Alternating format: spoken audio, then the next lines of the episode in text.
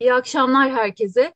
Ee, Sanat Kritiğin e, Ocak ayında bir kara kış Ocak ayında e, sizlerle beraberiz. Bu akşam e, çok değerli, benim için çok değerli e, bir e, belgeselciyi ve e, yazarı ağırlayacağız. E, Burçe Bahadır ve e, kitabı e, çok çok sevgili kitabı çok sevdim bir e, nacizane bir okur olarak. Deliliğe zarif bir giriş, e, öykülere ağırlayacağız. Hoş geldiniz sevgili Burçe Bahadır. Hoş bulduk. Çok teşekkür ederim güzel sözleriniz için. E, ayrıca da teşekkür ederim beni davet ettiğiniz için. Biz teşekkür ederiz bizi kırmadığınız için. Ee, izninizle çok sizleri sıkmadan e, Burçe Bahadır'dan e, biraz bahsetmek istiyorum. E, sürçülisan edersem lütfen affedin. E, modern zamanlar bu aslında senin hikayen. Ölmekten yorulmuşuz. Ekran beyaz Türkler esmer. Refakatçi. Belgesellerinin metin yazarı. Yapımcı ve yönetmeni aynı zamanda. 2008 yılında Modern Zamanlar e, radyo belgesel programı Türkiye Gazeteciler Cemiyeti Sedat Simavi Ödülleri jürisince övgüye değer e, bulunmuştu. 2016 yılında Refakatçi çok önemli bir belgesel. Televizyon e, belgesel programı yine Sedat Simavi en iyi televizyon belgeseli ödülüne ve 12. E, Boston e, Türk Belgesel ve Kısa Film Yarışması belgesel dalı mansiyon ödülüne layık görülmüştü. E, yine çok önemli bir yapıt ki bu tanıklıklara dayanıyor. Çok çetin bir konu. Tabii çetin olması sadece ölümle ilgili değil aslında bir adaletsiz adaletsizlik duygusunda yaşadığımız için öyle. Çok önemli bir tanıklıklar kitabı. Ölü Kadınlar Memleketi Ay izinden çıkmıştı. Veda ettiğimiz Ay izinden çıkmıştı. Ee, ve 2017, 2014 ve 2017 aralığında Sonra Görünmez Adam'dan bu kitap yeniden yayımlandı herhalde. Hı hı. 2022 2020 yılında. Ee, yine Burçe Bahadır yazmaya devam etti. Öyküleri Sözcükler, Edebiyat Haber, Öykü Gazetesi, Altzin ve İshak Edebiyat dergilerinde e, kendine yer buldu ve bu akşam da e, öyküler öyküleriyle, yeni öyküleriyle deliliğe zarif bir girişle Nota Bene'den çıkan e, kitabıyla bu akşam bizimle. Editörü sevgili Sibel Öz'e de buradan çok sevgilerimizi iletelim. Evet. Harika kitabı bizimle e, biz, bizimle kavuşturduğu için öyle diyelim. E, bizim artık programımızın bir e, şeyi oldu, bir gele, geleneği oldu. Daha doğrusu benim e, çok e, merak ettiğim bir şey. Özellikle e, kadın yazarların yazma performansları ile ilgili. O yüzden izninizle size de o soruyla başlamak istiyorum. Sizi masanın başına oturtan şey neydi? Nasıl yazıyorsunuz? Ne hissediyorsunuz? Neyi, ben nasıl artık yazarak devam etmeliyim diyorsunuz? Biraz onunla başlayalım isterim. Ee, hep ama yani hep istediğim bir şeydi benim yazmak aslında. Hep aklımdaydı. Ee, ufak tefek de yazardım. Ee, radyoda çalıştım ben 10 e, yıl.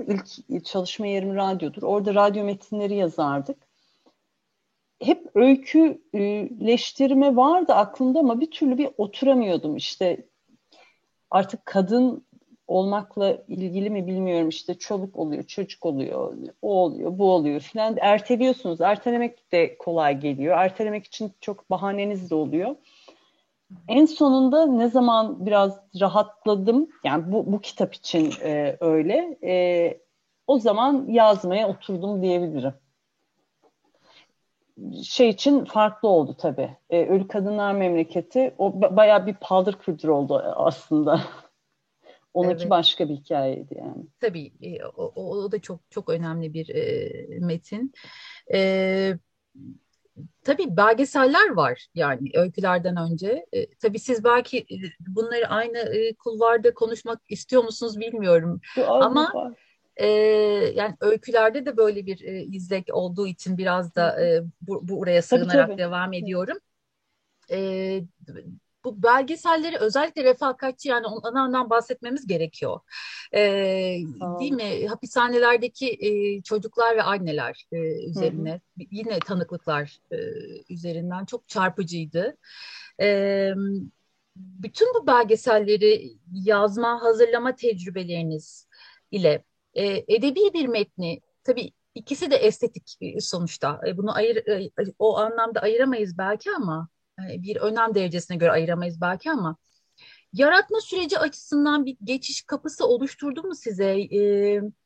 Yani birbiriyle geçtiği bir alan oluştu mu ki zira Çile Bülbülüm öyküsünde ee, yanılmıyorsam refakatçi belgeselinden tanıklıklardan evet. yola çıkarak e, oluşturuldu. E, ne dersiniz? Böyle bir e, ilişki var mı aralarında? Siz nasıl ilerlediniz? E, bir yandan birbirinden çok farklı iki şey. Yani e, belgesel ekip işi. Ee, ve başka insanlara bağlı bir iş. Yani siz hazırlanıyorsunuz bir hikayeyi işte diyorum ki mesela ben şey çekeceğim e, cezaevinde anneleriyle birlikte yaşayan çocukları çekeceğim. E, kafanızda üç aşağı beş yukarı bir şey oluşuyor ama tabii daha güzeli aslında e, karşılaştığınız sürprizler oluyor. Gittiğiniz zaman bambaşka bir, bir hikayeyle ve bambaşka bakış açısıyla karşılaşıyorsunuz. Yani sizin e, ya burada herhalde çok mutsuzlardır diye düşündüğünüz bir konuda o, o kadar önemsemeyebiliyorlar e, yaşayan insanlar bunu. E, ama hiç aklınıza gelmeyecek yani siz, hiçbir şekilde aklınıza gelmeyecek bir şeyden de çok büyük bir mutsuzluk duyuyor olabiliyorlar. E, biraz oraya kayıyor. Yani çok sürprizli bir şey belgesel e, ekiple ve tümüyle e, çektiğiniz karakterlerin yönlendirmesiyle olan bir şey. Yani e, çok önemli bir sahne olduğunu düşündüğüm bir şey çek, çekip çektikten sonra o kendi kendine o, o şeyden düşebilir. E, bambaşka bir şey alabilir onun yerine. E, belgesel öyle bir şey. E, öykü yazmak tümüyle insanın kendi, kendi yapayalnız kalıp e, kendiyle baş başa kalıp yaptığı bir şey. Böyle çok büyük bir fark var arada. Ama bir yandan da şöyle bir benzerlik var. Ee, evet yani hani benim öykülerimde e, şey e, çok önemli buldum. Yani önemli buldum derken ben e, oraya yöneldim. E, insanlara, insan hikayelerine ve insanların duygu durumlarına. Bu da benim hep aslında e, belgesel çekerken çok karşılaştığım bir şeydi. Çünkü hikayeyi var eden şey e, insan oluyor. Yani siz gidip de e, cezaevindeki bütün anneleri çekemezsiniz. O hikayeyi size oradaki bir ya da iki kişi verir. Ya da bütün çocukları çekemezsiniz. E, onu veren o karakteri tanımak, anlamak ve bunu aktarabilmek aslında öyküyle belgeselde aynı şey. Yani hem çok büyük bir farkı var hem çok büyük bir ortaklığı var. Evet. Evet. Peki bir röportajınızda e, söylüyorsunuz, e, Ölü Kadınlar Memleketi için yapılan bir röportajdaydı yanılmıyorsam. E, şöyle diyorsunuz, çok önemli bir şey bu. E, mevzu hegemonya kurmak olunca e, Almanya'da bir film setinde ya da İç Anadolu'da bir cezaevinde işlerin çok paralel yürüdüğünü gördüm. Hı hı. Öykülerde de tabii bu hegemonik yapıyı biz e, bütün hücrelerimizde hissediyoruz. Çünkü aslında bir yerde tabii erkek öyküleri de var. Yani erkeklerin e, hayatından kesitler de var ama temelde kadın öyküleri bunlar. Ve e, e, burada çok baskın biçimde patriarkayı görüyoruz. E, sıkışıp kalan, kalan e, patriarkaya sıkışıp kalan kadınları izliyoruz yani bütün bu e, patriarkal kudretinin altında ezilen kişi kadınlar sizin öykülerinizde. E, tabii erkekler de var bunlara da geleceğim ama temelde kadınların e, bu sıkışmışlık içinde kendilerine pencere açma çabaları, e, kendi yalnızlıkları içinde e, yeniden bir dünya e, anlamı oluşturmaları. Aslında bütün bu kadınlar dünyanın yükünü sırtlarında taşıyan kadınlar. Hepsinin kendine ait e, çok ciddi yükleri var. E, mesela e, bütün bunlar patriarka karşısında kadınların hepsi yalnız bırakılıyor. E, bu yalnız onlar seçmiyorlar, yapayalnız kalıyorlar. Ne kadar çabalasalar da kendi yalnızlıklarında kalmak, oraya itiliyorlar daha doğrusu öyle söyleyeyim doğru ifadeyle. E, diz yaması öyküsünde mesela e, şey diyor, Farah Diba'ya bile imrenmez artık. Aman onun bile bin türlü derdi var. İşte Lady Diana Farah Diba bile e, kadın oldukları için kendi sınıfları içinde belki öyle söyleyebiliriz e, ciddi dertleri var. Onları yalnızlaştıran, ezen, bu yükün altında bu yükü daha fazla taşıyamayacağım dedikleri bir nokta var. Ee, ama bunların hepsini belki o patriarka e, şey içinde birleştirebiliriz. E, çok e, temel bakabilirsek eğer. E, bu kadınlar bir şeyi e, kendi olarak yapmak ve e, kendine ait olarak yapmak e, meselelerinde çok zorlanıyorlar. Bunun için çok çaba sarf ediyorlar. Bir şeylerin kendilerine ait olması. Çünkü onlar her şeyden önce önce devletin, sonra eşlerinin, sonra babalarının, sonra e, abilerinin, annelerinin, çocuklarının e, kişileriler ama asla kendilerinin olamıyorlar. Ve asla kendilerine ait bir alan e, yaratma e, lüksüne sahip olamıyorlar. E, ne söylemek istersiniz bununla ilgili? Bu aslında kadın olmanın sorunu. Yani bu e, söylediğiniz gibi hiç sınıfı, yeri, ne kadar para kazandığı elbette biraz fark ediyor ama en nihayetinde e, kadınların e, her zaman bir sıkışmışlık içinde yaşıyor kadınlar. E, ve bu e, Farah Divan'ın da evet pek çok sıkıntısı var. İşte e, ondan önceki e, şey Süreyya evet. işte çocuk doğuramadığı için e, bo- boşanmak zorunda kaldı filan. E, onu biliyor.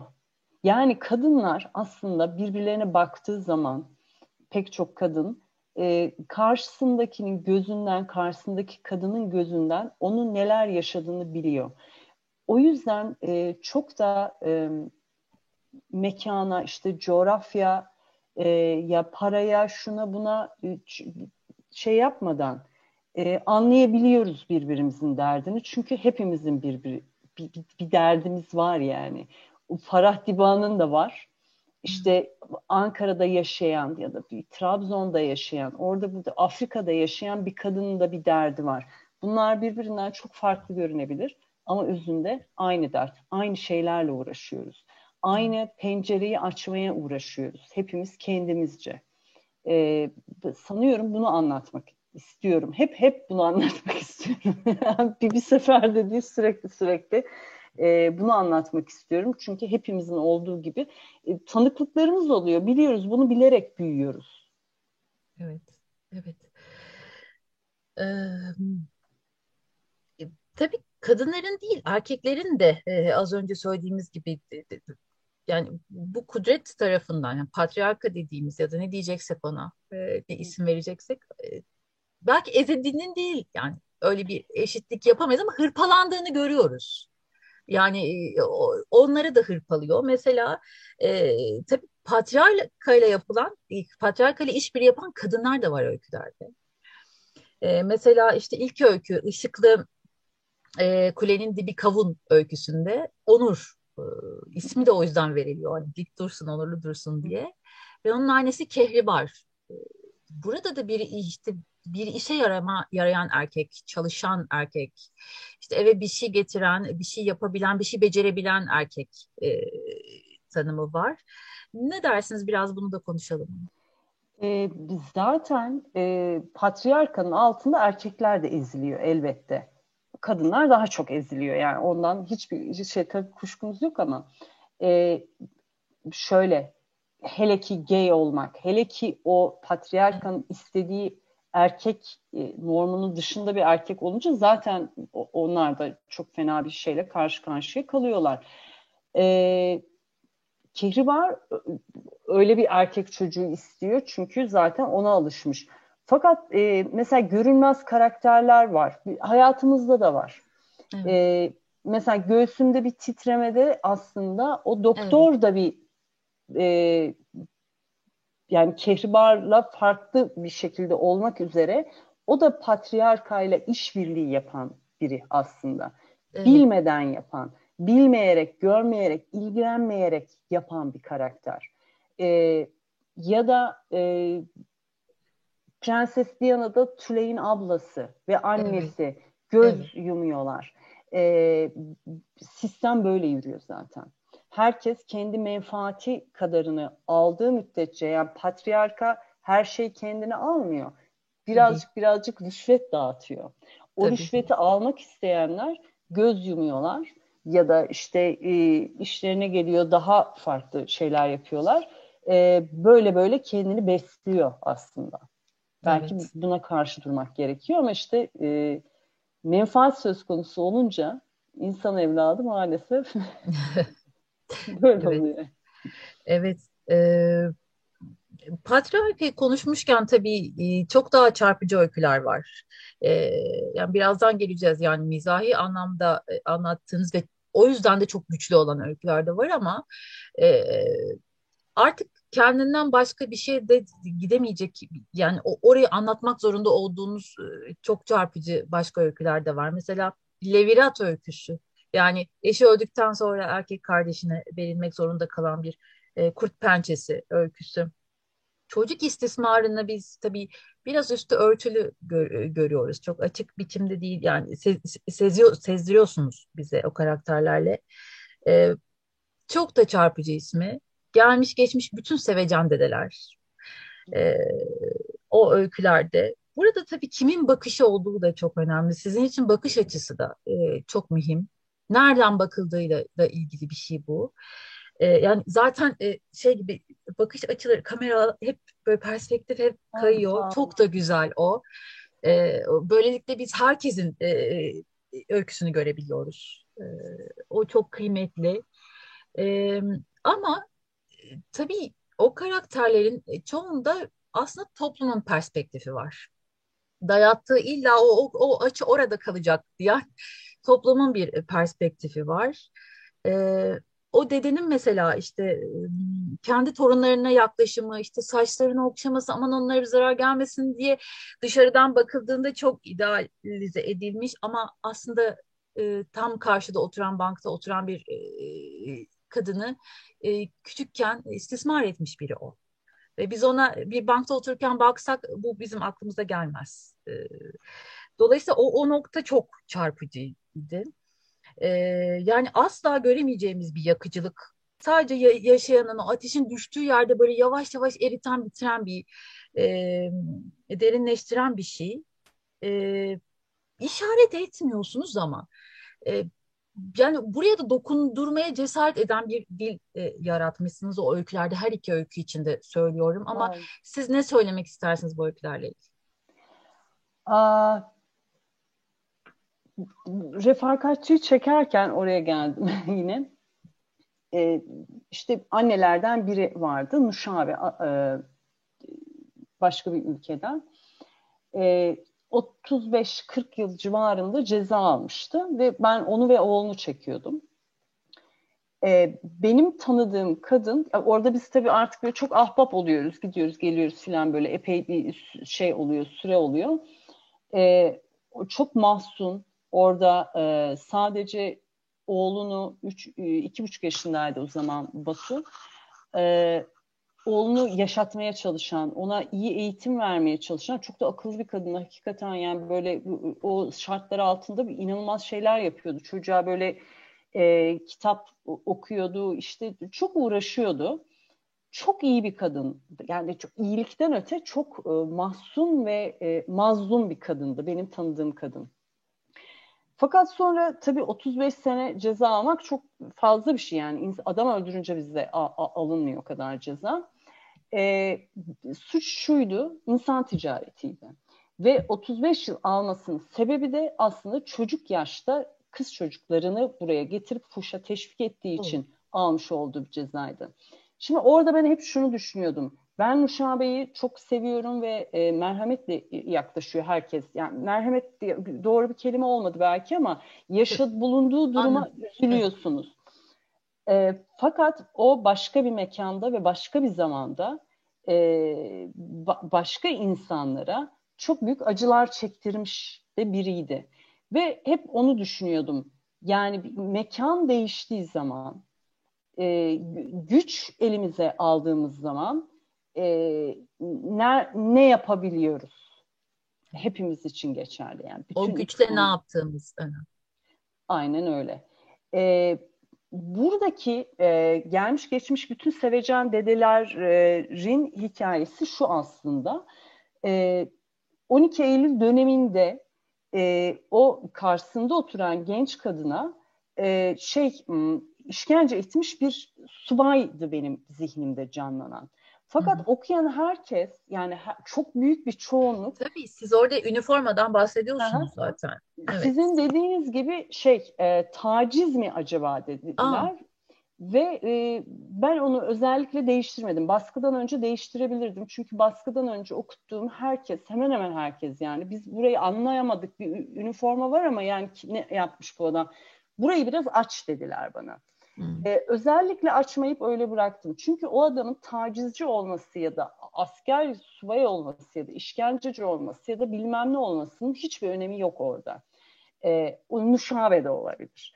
Yani hmm. orada yaptığı kötülüğün tek şeyi bambaşka bir mekanda çok e, acılar çektirmiş bir insanın kendi dünyasında başka bir yerde çok sevecen biri olabileceği gerçeğidir. Beni e, yani beni etkileyen buydu o hikayeyi yazmak isterken. Ya, yazmamı fişekleyen, beni orada oturtan güç buydu. O yüzden özellikle değiştirmedim. Varsın öyle düşünülsün. Yani varsın o tacizci olsun ya da e, işkenceci olsun. Hiçbir önemi yok çünkü onun.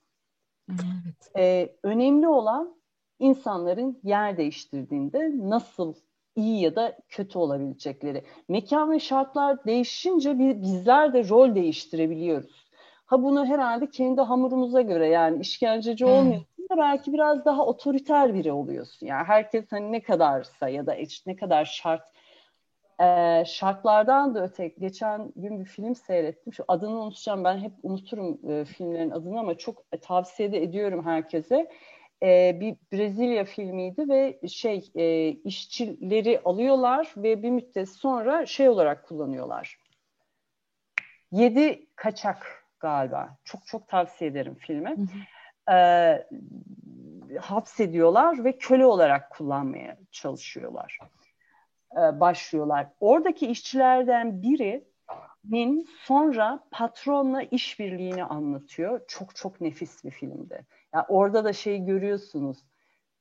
Ben yapar mıydım bunu? Hayatta kalmak istiyorsam yapacaktım mı düşünüyorsunuz? Yani iyi ve kötü olmak arasındaki e, o kadar da büyük bir uçurum yok. Hayatta kalma arzusuyla ilgili bir şey var. Çok hmm. korkunç bir şey. Yani her an bir adımda kötülüğe yani kendimizi hani hep iyi olarak şey yapıyoruz ya çünkü niye bizim hayatlarımız var yani kimseye bir kötülük yapmak zorunda kalmıyoruz e, sıradan bir hayat yaptığımız zaman.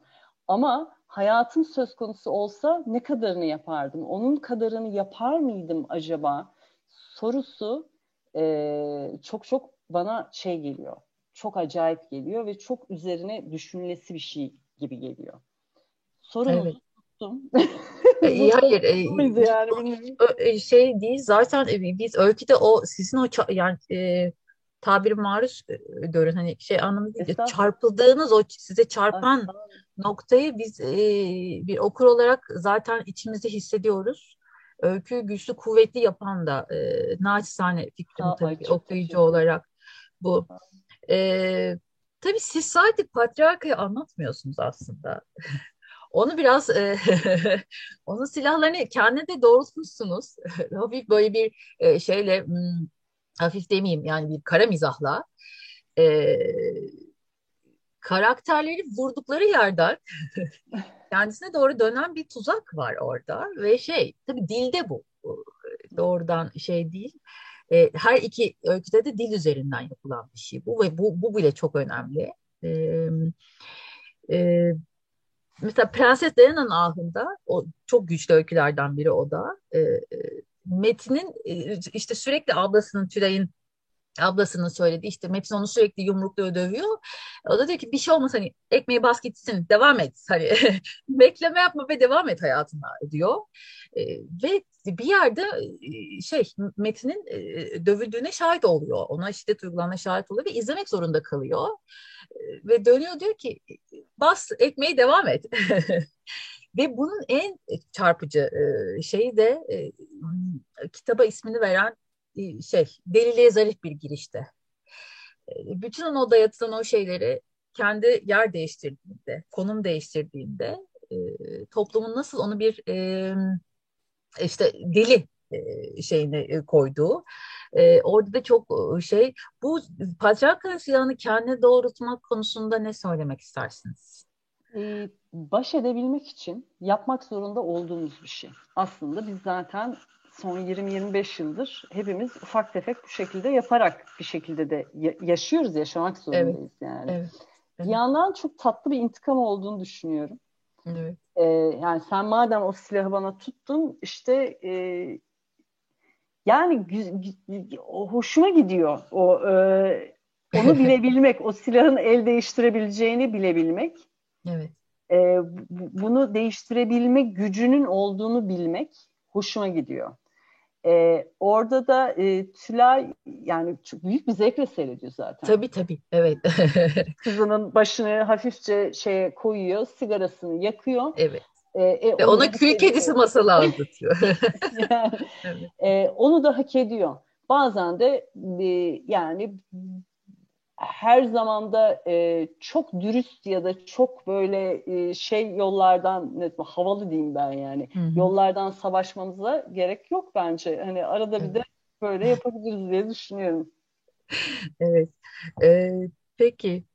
Ee, deliliğe zarif bir girişe gelmek istiyorum izninizle. O bir e, şey yani e, bilmiyorum masterpiece gibi.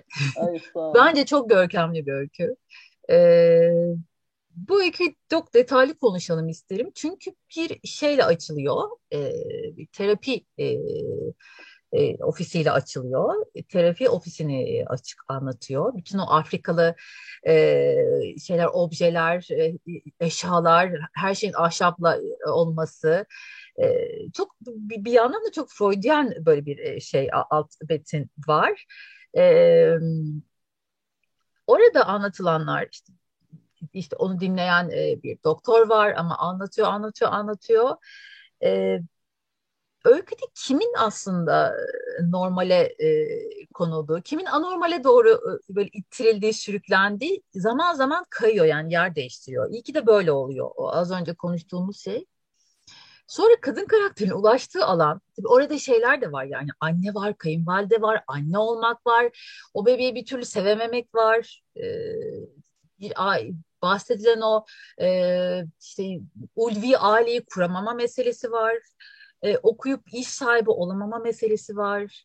E, bütün bunları kendi başar başaramama meselesi var. Aslında kudretin onda olduğunu, bütün aileyi kendisi toplaması gerekti ama bir türlü yapamadığını yani elinden gelmedi. Herkes, herkes onu beceriksizlikle suçluyor ve aslında bir yerde de tabii şey yani bir kara mizah unsuru var ama çok önemli bir şey söylüyor. Diyor ki ışığımı söndürdüler. Işığım bitti yani. Ya, ve bunu dedi bu diyor yani çok sinsice yaptılar. Yavaş yavaş yavaş yavaş yavaş yavaş ve ben ışığımı kaybettim. Orası gerçekten çok önemli ve e, benim için görkemliydi. Ama onu ele geçiren her şeyden özgürleştiği an ki orada sizin yani sizin derken karakterin dili de özgürleşiyor. O an çok görkemli. Biraz bu öyküyü detaylı konuşalım istiyorum ne dersiniz? Tabii memnuniyetle, zevkle. Ee, geçen yine e, konuşurken hep, hep böyle gözümün önüne bir kare vardır. Ee, çocuklarımı, çocuk yani ikiz benim çocuklarım, ikisini işte kreşe bırakırdım. Kreşten bütün çocuklar çıkar, böyle e, bütün sınıf dağınık böyle keçi yavrusu gibi hoplaya zıplaya giderler. Çok mutlu görünürlerdi benim çok hoşuma giderdi o. Böyle biri bir yere gider, biri bir yere gider, biri bir şey der, öbürü başka bir şey söyler filan. Kimse hiçbiri birbirini dinlemez. Ee, sonra ilkokula başlarlar ve bu sefer şey görürsünüz. Yani bir hafta sonra çok fazla değil bir iki hafta içinde zaten bir öğretmen şey demişti. Biz bir haftada öğretiriz. o işi hallederiz demişti. Sıraya girmeyi ve ciddi bir şekilde beklemeyi öğrenirler. Ben o, ilk bunu gördüğümde çok üzülmüştüm o zaman. Yani çocuklarımın bir tek benim çocuklarımın değil bütün çocukların neşesi çalınıyor aslında. Evet. Yani böyle evet. sırada duruyorlar. Ve sonra e, çocuklar büyüdükçe e, çok böyle şey e, cümleleri oluyor. Ya o zaten öyle olmaz ki. Şeyi öğreniyor. Biz de öğrendik. Biz de hep böyle öğrendik. Yani olmaz. Olmaz. Olmazı öğreniyoruz. E, buna çok üzülürdüm hep. E, ve şey de olmuyor. Yapamıyorsunuz da bir şey yani. Her ne kadar hani yok ben benim çocuklarım ben öyle yapmayacağım filan deseniz de toplum içine karıştığı andan itibaren e, çocuk o toplumun kurallarına uyuyor. Hele ki kuralcı çocuklarsa filan böyle hepten sizden çok sahip veriyorlar. Evet. e, deliye bir zarif girişin şey de öyle. Karakteri de bundan muzdarip. Kaldı ki hepimiz bundan muz. Yani hepimiz bu çarkın içine giriyoruz zaten. Evet. Hakikaten ışığımız çalınıyor. Kim çalınıyor? Kim, kimse de kimse de sorsak yani ben yok canım onun ışığını niye çalayım ki filan der ama e, bir kere umutlarımız tükeniyor yani. O normal o sarmalın içine giriyoruz. Evet. E, gençliğin hani bir şeyi vardır. Ben her şeyi yapabilirim. Yani her şeyi yapabilirim gibi gelir insana. Çok güzeldir. Ee, işte çocuklukta herhalde böyle bir, bir kısmını kaybediliyor. Gençlikte birazcık daha kalıyor. En sonunda yetişkinlikte o hepten gidiyor. Fakat buradaki karakterin tabii sıkıntısı yani bir tek bu da değil. Ee, çok e, acayip şeylerin içine tetikleniyoruz. Yani işte orada diyor ki ben hani Türk filmlerindeki diyor mu hatırlamıyorum belki de çıkarmışımdır şimdi emin olamadım ama yani aşk çok büyük bir aşk olduğunu düşünüyor lisede tabii, yaşadığı tabii. şeyi. Geçiyor lisede yaşadı evet. evet. Çünkü bu Tarık Akan'la e, ha, Filiz evet, Akın gibi bir aşk yaşıyorum diye düşünüyor. Çünkü zaten bu da öğretiliyor. Ya işte çok işte aşk yaşanır, evlenilir, çocuğun olur, işte çocuk doğar, hep mutlu olursun ve kadın şey, yuvayı da dişi kuş yapar yani. E okudun mu okudun. E, hani okudu, şey iyi yok yani e, hani şöyle düşünüyoruz ya okutulmayan bir sürü kız çocuğu var, pek çok kız çocuğu. Şimdi o ayrı bir dram ama bir yandan e, okutulan çocuk var ailesi tarafından ya da kendisi istiyor okuyor bir herhangi bir önünde bir engeli yok. E iş bulamıyor bu sefer. Şimdi artık öyle bir sorunumuz var yani pek çok e, şu an hele ki öğretmenler falan filan işte yani e, bütün bu sorunlarla tek başına başa çıkmaya çalışıyor. Bir yandan da şöyle de bir şey var. E, aslında bir anda fark ediyor ki o hayatta olmak istemiyor. Bunu hepimiz pek çok kere yaşıyoruz. Yani bir Tabii. şeyde e, her zaman da çok e, şey kararlar veremiyor insan evladı. Öyle bir şey. E, bunu yaptım tamam çok mutluyum. E, ya insan niye ben bu işe girdim diye bile sorguluyor ki çok sev yani ben hep mesela çok severek girdim işe. Yani belgesel hele ki çekmeyi çok istiyordum falan falan düşündüğüm çok oldu ya başka bir şey olsaydım acaba daha mutlu olur muydum mu? Hayat öyle bir şey zaten. Bunu yaşıyor ve bununla fakat tek başına mücadele ediyor. E, çünkü bu şekilde bir kapana kısılmış vaziyette. Yani en yakın arkadaşına derdini açmak istiyor. Evet. Ama o da işte o hayatına memnun. Evet. Yani o nazar değmesin diye çeyizini çok saklıyor, çok göstermiyor evet. filan. Ee, anlatmak istediğim oydu aslında. Sıkışmışlık duygusu idi. Evet. Yani bunu anlatmaya çalışmıştım. Ee, bunu da hepimiz zaman zaman yaşıyoruz. Pek çoğumuz çok fazla zaman içinde bunu yaşıyor. Bazen tabii şimdi ben burada hani daha böyle tatlı bir hikaye falan ama çok acı sonuçları oluyor bu sıkışmışlık Tabii. duygusunu. Tabii. zaten hani e, oradaki mizah da kara bir mizah. Yani biz e, orada elbette çok güçlü bir mizah dili var ama e, o, o kadar da e, şey değil, e, komik değil. E, biz biz onu aslında tecrübi olarak bildiğimiz için e, bir noktadan sonra e, onu bir kara mizah gibi algılıyoruz. Peki evlilik ve anne olma meselesi tabii temel meselelerden yine. E, bu, az önce de konuştuk yani kadınların en sıkıştığı alan burası. E, toplum tarafından da sıkış yani o alanda sıkıştırılan, orada tutmaya çalışılan e, bir sıkışmışlık bu. E, gidelim öyküsü. zira o şey yani mizahi dilin artık e, tavan yaptığı böyle üst noktalara çıktığı, üst notalara çıktığı bir dil orada. E, ve çok bildiğimiz bir yerden aslında biraz da soğukkanlılıkla artık e, anlatıyor. Çünkü e, yaşa, yıllarca yaşamış ve çok e, tecrübesi var bu konuda. Kadın karakter tabii çok yalnız bir yandan da. Yani kızı tarafından da yalnız bırakılmış. Önce tabii eşi tarafından, sonra ailesi tarafından işte evliliğini yürüt yürüt diye işte şey verilmiş, fikir verilmiş. Yanında yatarken eşinin orası da gerçekten çok bence yaratıcıydı.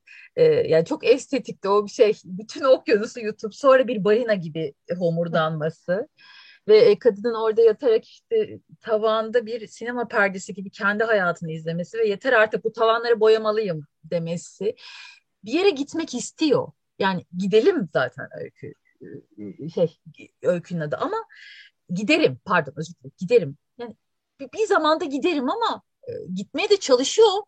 E, fakat gidebileceği yani e, hayal ettiği şey de gene o evin içinde. Yani oraya da çok çıkılamıyor yani. Hani bir İtalya'ya gidiliyor ama yine geri, geri dönülüyor ve o evde e, kızının ayrıldığı yeni evlenecek. Ayrıldığı evde kendine ait bir oda. Yani böyle, böyle bu kadar bir hayal. E, ve aslında gidilemiyor ya da. Yani gidilemiyor da. Gitmek istiyor ama gidilemiyor da bir noktadan sonra.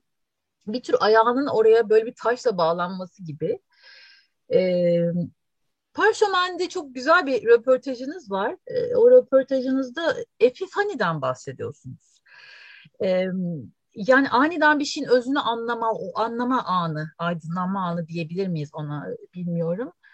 O öyküde çok e, şey baskın ve biz, o, bu, biz onu kara mizahın içinden o mizah dinin içinden e, ayıyoruz. Yani bize oturup siz bu kadın hayatını anlatsınız o kadar çekici gelmeyebilir ama o mizahın içinde birden nasıl sıkıştığını ve nasıl yalnız kaldığını böyle bir şey halinde, kütle halinde önümüze e, koyuyorsunuz. Ne dersiniz bu öyküyle ilgili? Ee, aslında o karakter e, onun adı da yok zaten. Ee, evet. Çok çok e, bildiğimiz yani benim çok bildiğim siz de biliyorsunuzdur hepimiz de biliyoruzdur. E, öyle bir karakter. E, benim bir şey var bir, bir Amerikalı bir aileyle bir araya gelmiştim. E, San Francisco'da yaşıyorlar falan. E, kızı ve anne anne ve kızla birlikte mutfakta oturuyoruz. Yani bunlar işte bilmem kaç yüzyıldır San Francisco'da yaşayan Amerikalı, bizden böyle bir fersah fersah ötede bir aile.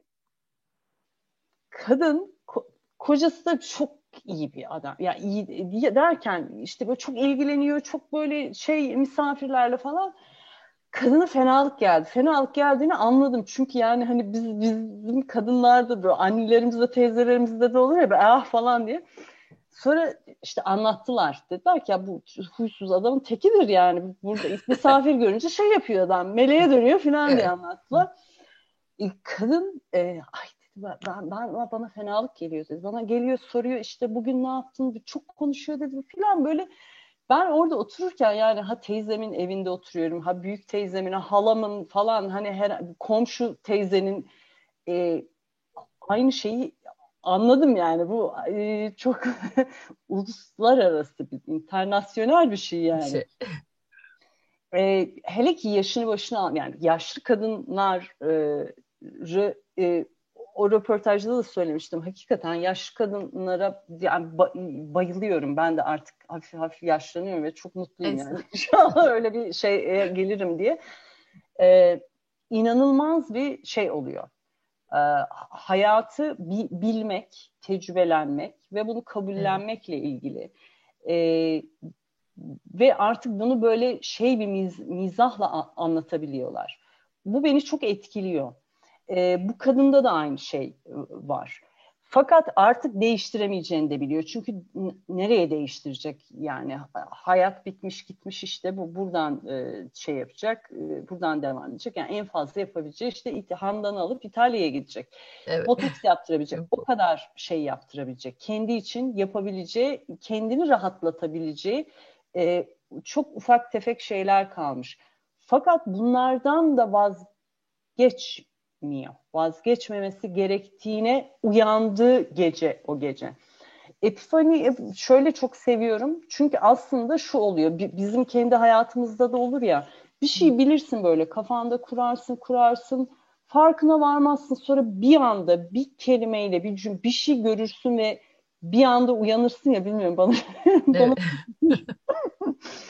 ee, o yüzden hem çok güzel bir şey hem de öykü de çok önemli bir şey. Yani öykü niye yaz? O zaman oturdum hani yoksa öyle bir değişim olmayacaksa, öyle bir uyanma olmayacaksa ben o öyküyü niye yazıyorum durumu var zaten. Yani bu FPP'nin en güzel anlatılacak yer öykü. Yani evet. bir belgesel değil, roman değil, başka hiçbir şey değil, bir film değil. Öykü de çok e, berraklaşıyor, çok e, yani o fotoğrafı çekebilmek ya bir foto o anı gösterebilmek öykü evet. ve Hı. bu duygu e, bütünüyle öykünün e, şeyini değiştiriyor. Dediğiniz gibi ben o kadını baştan sona yazsaydım son derece sıradan bir hikaye ve son, ya, yazılmazdı zaten olmazdı. Evet. Ama o gece ve o duvar, o tavan onu değiştirebiliyor öyküde. O yüzden evet. çok önemli buluyorum. Evet. E, peki o zaman e, bu yaşlı kadınlardan devam edelim izninizle. Ee, yine Perşemen'deki röportajınızda e, telefona atıfta bulunuyorum. Çok yani bu kitapla ilgili çok önemli şeyler söylediğiniz için başka röportajlarınız da var elbette.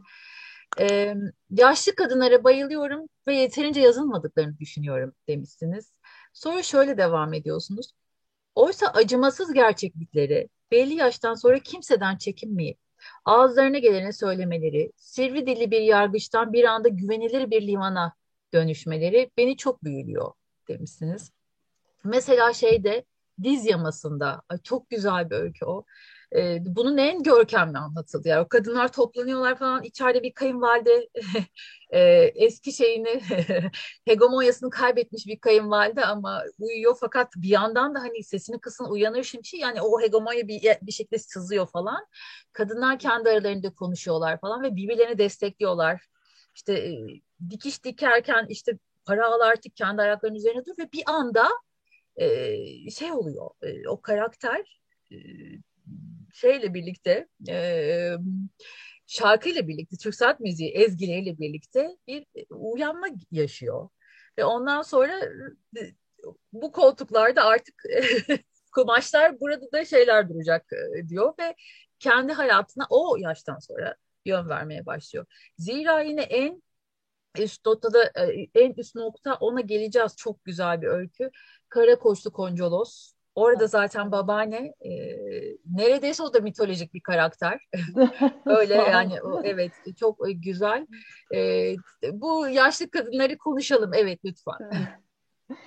e, diz yamasında bu kadın e, hep onu çekmiş. Yani kocadan daha çok kaynanasını çekmiş. Çünkü oradaki güç simgesi kaynana ve dediğiniz gibi yani salonda olmadığı halde bile var. Evet. Yani etkisi ve korkusu evet. hissediliyor. Ee, orada güç bulma sebebi onun aslında o salonda yaşanan dayanışma. Yani diğer kadınların tamam artık sen e, bize dik çünkü e, şimdi öyle bir şey vardır. E, daha çok orta sınıfta olduğunu düşünüyorum bunun.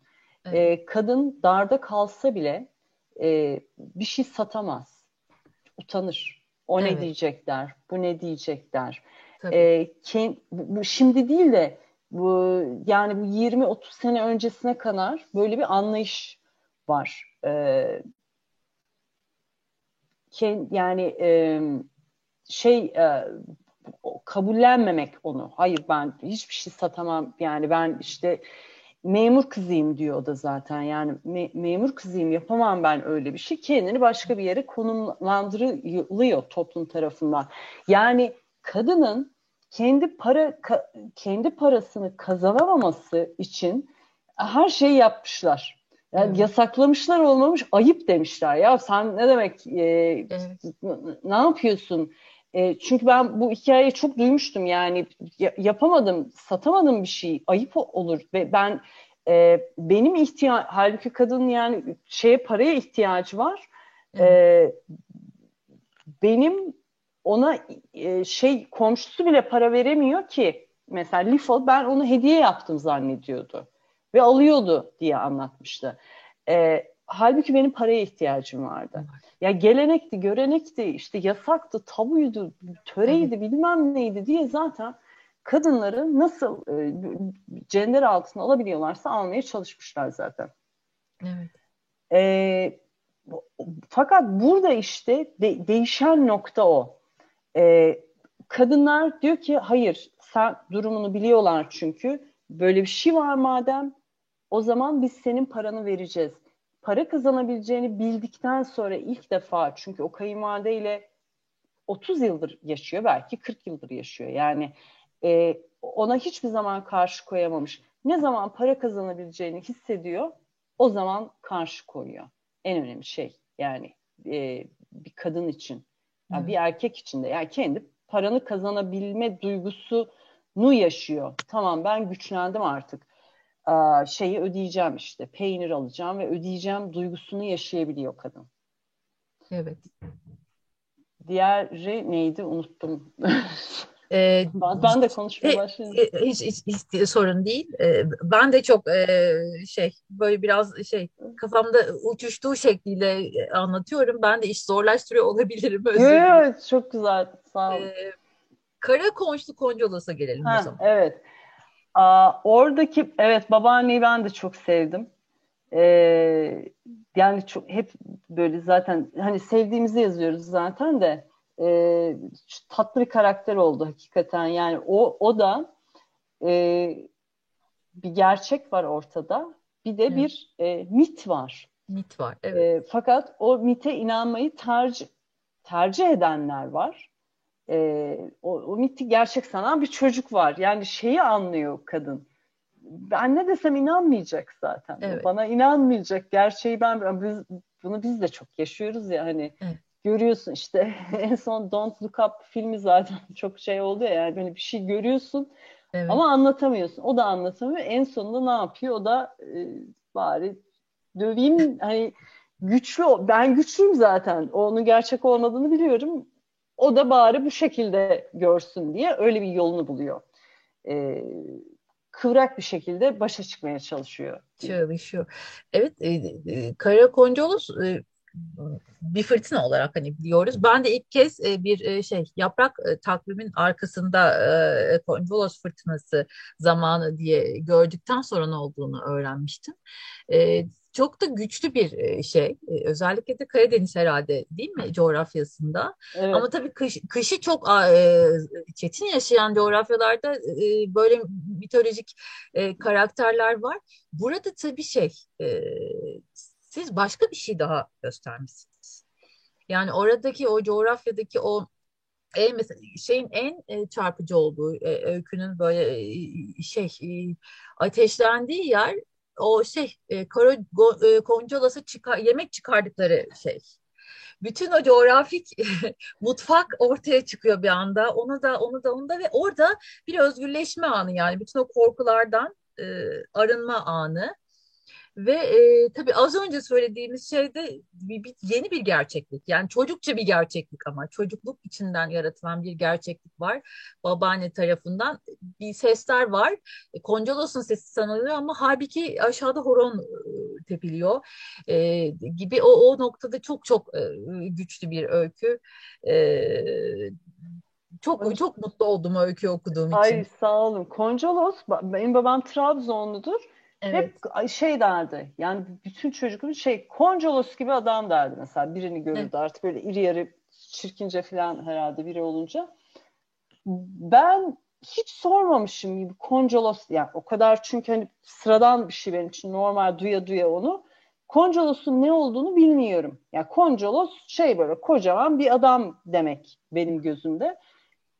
Yani 2-3 sene önce e, ben gördüm bir yerde işte okudum. Koncolos böyle böyle bir şeydir. Ve ilk aklıma gel yani çok şaşırmıştım. Aa Koncolos bu demekmiş diye. İlk aklıma gelen dedim yani neler etmişlerdir çocuklara kim bilir yani. Çünkü ailenin ilk e, pardon son erkek çocuğunu. Tabii en küçük erkek çocuğunu en yiyor. Evet. Bu da zaten diyor ki belki anam diyor seneye doğururdu ben kurtulurum. ben de sıramı savarım evet. Herkes kendi derdinde yani. Evet. Ee, peki hmm, e, şeyde e, en çarpıcı öykülerden biri de e, Son Kale. E, tabii göçmenlik deneyimini e, anlatan bir e, öykü. Tabii yani bu, bunu son dönem Türk Edebiyatı'nda artık e, kendine yer açtı, açmak durumunda kaldı. E, fakat e, sizin burada merkeze aldığınız yer çok e, mühim bence. E, acıma ve merhamet etme kültürünün yerle bir edilmesi var ve orada e, yani onun önünün kesilmesi gerekiyor. Yani toplumun göçmen olana bakışının nasıl gelip hızla, zorla böyle e, o perspektifi, e, o bir yanda hani e, ona merhamet etme, acıma e, duygusunu nasıl yerle bir ettiğini, e, ele geçirdiğini görüyoruz öyküde. E, tabii bir ergenlik aşkı da e, ve başta da konuştuğumuz yani kimin iyi kimin kötü olacağını asla e, böyle etiketlerle ya da işte şeylerle kalıplarla çok belirleyemediğimiz bir öykü o. E, o anlamda çok güçlü. Ne söylemek istersiniz o öyküyle ilgili? Orada anlatmak istediğim şuydu. Özellikle bu Twitter'da çok rastlıyoruz ya e, son yıllarda çok moda olan bir şey var. Ne kadar hassas olduğunu göstermek bir evet. konuya ne kadar üzgün olduğunu göstermek. Mesela bir refakatçi çektikten sonra benim aldığım en çok mesaj türü şuydu. Biz bu çocuklara nasıl kıyafet gönderebiliriz? O çocukların kıyafete ihtiyacı yok. O kıyafet göndererek, yani buna ben kendimi de dahil ediyorum. Yani hepimiz bunu yapıyoruz bu şeyin Tabii. içine. Tabii. Ee, kıyafet göndererek, oyuncak göndererek bir yandan toplumsal aslında vatandaşlık sorumluluğundan kendini atıyorsun ve vicdanını rahatlatıyorsun. Evet. O çocukların e, bir şekilde kıyafetleri bulun yani kıyafetle e, şey daha büyük ihtiyaçları var o çocukların. Daha başka ihtiyaçları var. Ama biz kendimizi bir şekilde e, daha iyi olduğumuza ikna etmeye çalışıyoruz. E, buradaki karakter de e, şu, diyor ya e, sana eski kıyafetlerimizi verebilirdik. Bunu bile kabul etmedin. Çok bencildin. Ee, çok orası çok çarp, çok bencildin evet. Kend, yani karşımızda tırnak içinde söylüyorum düşmüş olduğunu gördüğümüz biri olduğu zaman e, bazı tepkiler veriyoruz. Bu ya şu oluyor e, Amerikalıların beyaz kahraman yaratma şey vardır ya bizde de. Yani bütün insanlarda var o. Kahraman ben buna iyilik yaptım. Ama o iyiliği de yaparken kendimden de çok bir şey eksiltmeyeceğim. Eksiltmemem evet. gerekiyor. Çünkü evet. onu da canım çekmiyor yani. Onunla da uğraşamam o kadar diye düşünüyoruz. Hemen bir şey vereyim ve kurtulayım. Ben iyi olayım ona da vereyim. Ee, aslında bu duyguyu merak ediyordum ben. Yani onu o hikaye yani göçmen hikayesi olarak düşünmedim ben bunu anlatırken aslında. Yani ilk e, şeyim o değildi. E, aklıma düşen o değildi. Bu duyguyu biz nasıl kullanıyoruz? Onu merak ediyordum. E, genelde bu tavırda olan insanlar yani kendini hani iyi, ben çok iyiyim ve çok vicdanlıyım ve çok hassasım e, şeyinde düşünen insanlar karşılaştıkları ilk ters harekette e, çok büyük kötü olabiliyorlar. Yani gözlemlediğim bir şey doğru ya da yanlış bilmiyorum. Hani ben öyle bir şey gözlemledim. Çok sinirlenebiliyorlar buna. Ee, bu kızın da yaşadığı buydu. Tamam, bir ergenlik aşkı ama işte en nihayetinde çocuk yüz vermiyor ya da şey yani orada meselesi ceketi geri almak da değil. Ben üşür müyüm diye düşünmedi diyor zaten. Ona takılıyor. Evet. Yaptığı, yaptığını düşündüğü iyiliğin karşılığını almadığını düşündüğü için hırçınlaşıyor. Bunu bu, e, bunu da en güzel tabii ki e, şeyden anlatabileceğimi fark ettim sonra. Göçmen hikayesinden. Çünkü evet. bir, e, e, mülteci hikayesinden, Tabii, göçmen evet. hikayesinden yani a, a, benzer şey. E, çünkü toplum olarak da biz bu insanlara bunu yapıyoruz zaten. Yani e, biz ilk başta işte açın hani insanlar ne diyor diye baktığımız anda biz bunlara onu verdik bunu verdik zaten işte şeyden hastaneden de yararlanıyor. Yani şu değil ya bu adam hastaneden yararlanıyor biz de yararlanalım filan gibi bir şey değil. O yararlanıyor. Ee, ben ona ülkemi açtım. İşte ben ona şunu yaptım bunu yaptım ma geliyoruz. İyi insan olmak ve kötü insan olmak arasındaki bu çok çok ince çizgi yani pırt diye oraya atlayabilmek duygusuydu beni teşvik eden bu hikayeyi yazmaya. Evet. Ee, peki başlarda bir bakış açısı e, ya, sürekli kayan giden bir bakış açısından bahsetmiştik.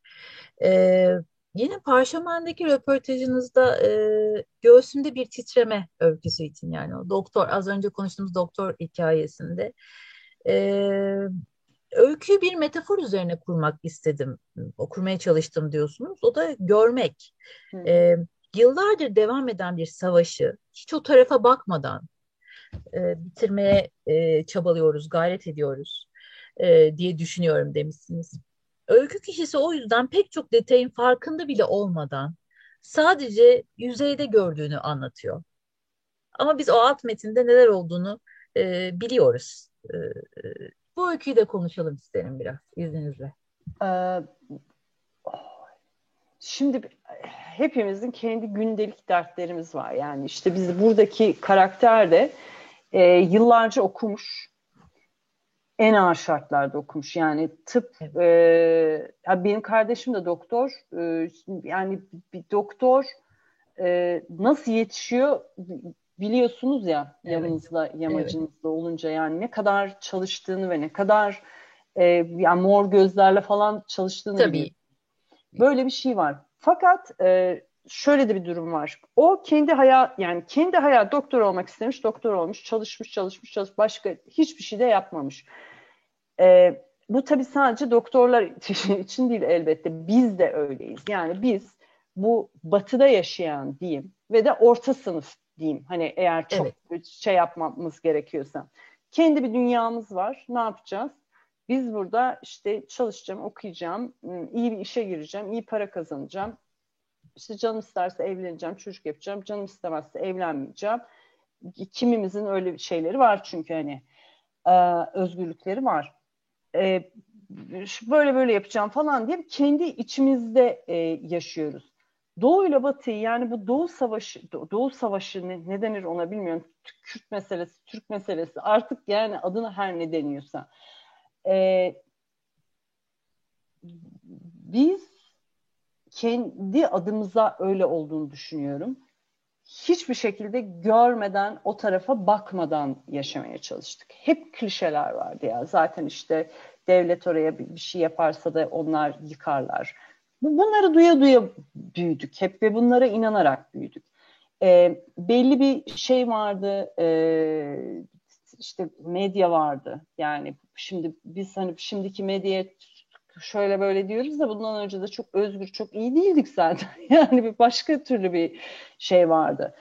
E, bu sıradanlık içinde gittik geldik. Buradaki e, karakter kişisinin yaşadığı şaşkınlık da o. Görmek derken işte o yüzden orada e, şey var, erik var. E, ya evet, da e, asker erik... e, bir avuç erik getiriyor e, ve sonunda e, ve öykü orada sonlanıyor. Hı-hı. Kapıyı çalıyor ve utanarak bir avuç erik getiriyor ve öykü orada sonlanıyor. Bu aslına bakarsanız zaten bana anlatılan gerçek bir hikayeydi. Şöyle bir hikayeydi e, Doğu'da doktorluk yapan e, bir arkadaşımız diyeyim e, gidiyor şey diye anlatıyor. Yani hiçbiri benim suratıma bakmıyor. E, oradaki çalışanlar e, işte müstahdem hele bir biri vardı. Asla benimle konuşmuyorlar. Çok böyle şeyler. E, mesafeli duruyorlar. e, hakikaten bir, bir hasta geliyor. Yani gerçek bir hikayedir bu arada bu. Evet. E, gerçek bir hasta geliyor. E, şey yaralanmış işte dağda yaralanmış terörist e, geliyor. E, ona bakarken o da şey diye düşünüyor. Ne diyeyim yani hani adını öğrenmeye çalışıyor. isim öğrenmeleri gerekiyormuş çünkü. Ee, öğrenemiyor falan falan derken dostum kurtaracağız seni merak etme diyor. Dost, şimdi bu hikaye benim anlatmak istediğim şeyle o kadar birebir örtüşmüştü ki duyduğum zaman zaten e, çok etkilendim. E, doktorun orada dostum demesinin hiçbir anlamı yok. Yani hiçbir anlamı olmadığını kendisi söylüyor. Herkes de zaten dostum dermiş o. Yani konuşma şekli öyleymiş. Bu şeyi o kadar iyi anlatıyor ki çok sıradan yani onun hiç umrunda değil. O terörist miymiş, haklı mıymış, haksız mıymış? Onun dünyasında öyle bir şey yok zaten. Onun dünyasında bir hasta var. Geldi ameliyata gidiyor. İsmini öğrenmesi lazım. İsmini öğrenemiyor. Derdi o yani onun. Dostum diyor. Dostum dediği için karşı taraf yani ona o güne kadar yüzüne bakmayan müstahdemin şeyi değişiyor. Tavrı değişiyor. Çünkü şey işte çünküsünü biliyoruz zaten ne olduğunu. Ondan sonra erik getiriyor. Yani bu da benim sana hediyemdir diye. Ee, yani çok e, gerçek ve bana çok dokunmuştu ve şeyi de çok iyi anlatıyor. Bizim ne kadar olaya gözümüzü kapadığımızı o yüzden görmek diye tarif ediyorum. Ee, gözümüzü kapadığımızı ve ne kadar olayla ilgilenmediğimizi anlatmaya çalıştığım bir öyküydü. Öyle diyeyim. Ve de bu yani gerçekten de yaşanmış bir öyküydü. Evet. Ee, peki yine parşömendeki e, şeyden devam etmek istiyorum. Ee, çok önemli bir damar orası çünkü öykülerinizde de öyle. Ee, diyorsunuz ki duyguların sahiciliğini çok önemsiyorum. Yani bu duyguların sahiciliği çok beylik gibi gelebilir şimdi dinleyicilere ama orada çok bambaşka bir şey söylüyorsunuz. Diyorsunuz ki travmatik bir olayı serin kanlı anlatan öyküler okumayı severim karakterleri yaratırken bilinçli ya da bilinçsiz olarak buna dikkat ederim.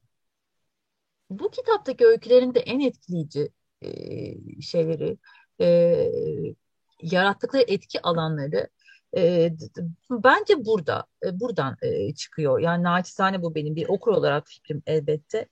E, kara mizahta yani az önce konuştuğumuz o kara mizahta e, bunun bir ayağını oluşturuyor.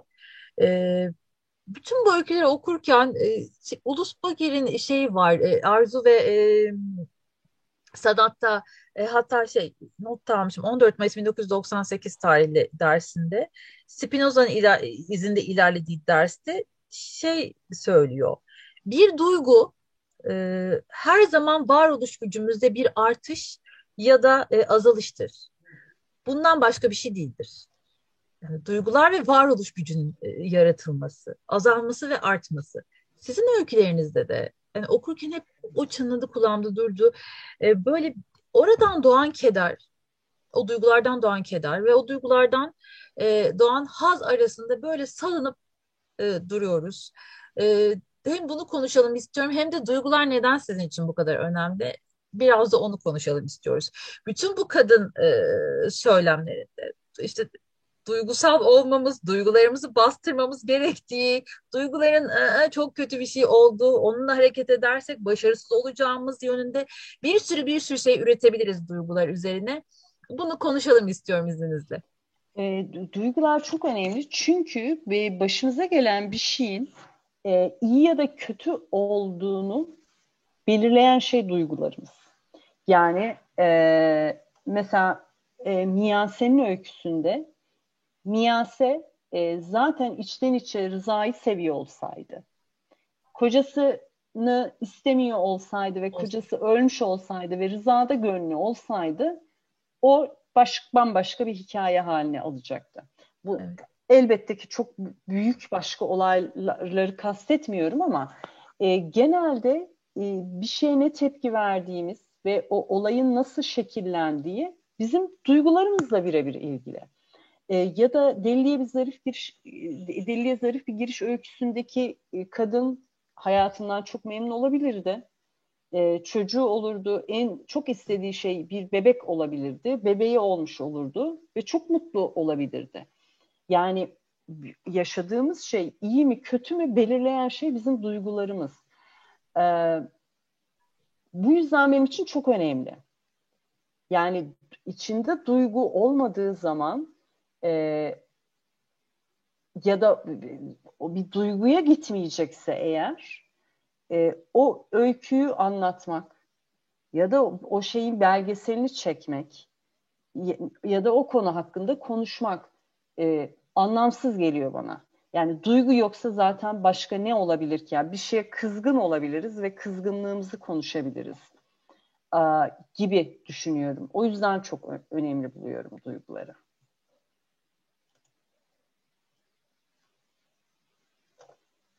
Sanırım başka var mı? Seste bir şey oldu özür diliyorum. Evet. Ee, benim sorularım bu kadar, aldığım notlar bu kadar. Ee, sizin eklemek istediğiniz e, ya da öykülerle ilgili e, muhakkak konuşalım dediğiniz bir şey varsa e, onu alabiliriz. Sonra da zaten e, yavaş yavaş sorulara geçeceğiz. E, dinleyicilerimizin, izleyicilerimizin sorularına geçeceğiz. Tabii varsa.